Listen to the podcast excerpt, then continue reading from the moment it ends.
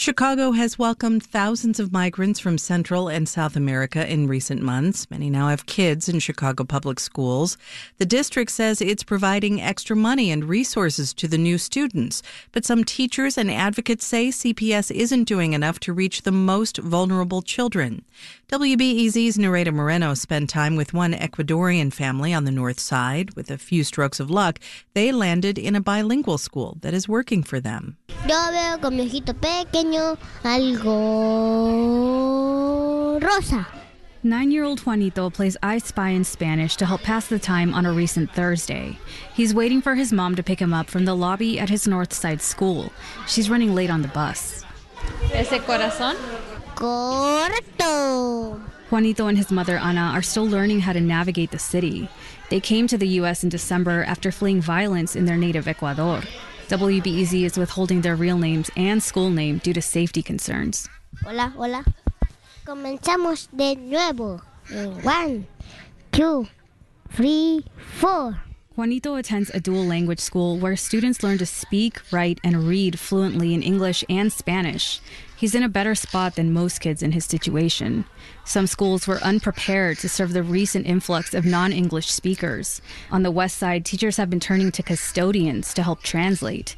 Others are having attendance issues because kids are skipping class to work or help care for family members. I want this kid to be in a stable situation. I mean, they have they have so much trauma already. That's Maria Ugarte, a local school council member at Juanito school.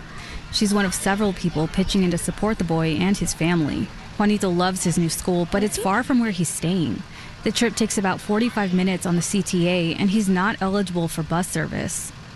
Cuando yo llegué a Chicago al aeropuerto, Anna hadn't originally planned to come here. She ran a food stand back home, but she and her son fled Ecuador in October after facing threats of violence from a local drug cartel. They took off on foot, embarking on a dangerous six week journey.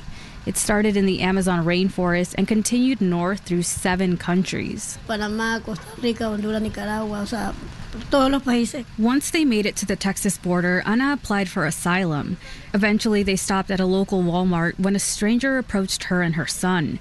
The man noticed she was in distress. Out of nowhere, he offered to buy them plane tickets. Anna was reluctant at first, but accepted his kind offer. She chose Chicago after meeting other migrants who were headed here.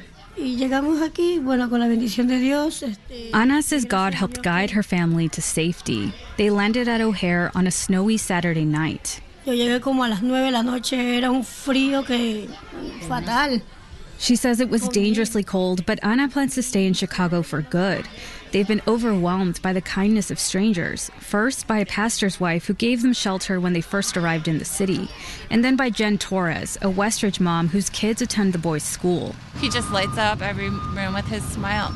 And of course, he caught me, and I could never look away. Torres met Ana and Juanito through a neighborhood welcome group called Nuevos Vecinos, or New Neighbors. Since then, she's taken the family under her wing. Torres arranged free temporary housing for them in Rogers Park.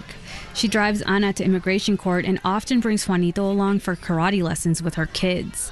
She even reached out to her child's school to help get him enrolled. A lot of Chicagoans are second generation, third generation, um, and they've heard from their parents and grandparents about these kinds of journeys, um, and they want to help. And I think we're the kind of city that will will step up. It's just taking some time. She greets Juanito at school on a recent Thursday as he waits for his mom to pick him up. The boy is speaking full sentences in English and making friends in class. Adiós, Max. Once his mom arrives, Juanito zips up his coat and runs to meet her outside. Hola, Ma. After a long hug, they head toward the red line to catch a ride home. Nereida Moreno, WBEZ News.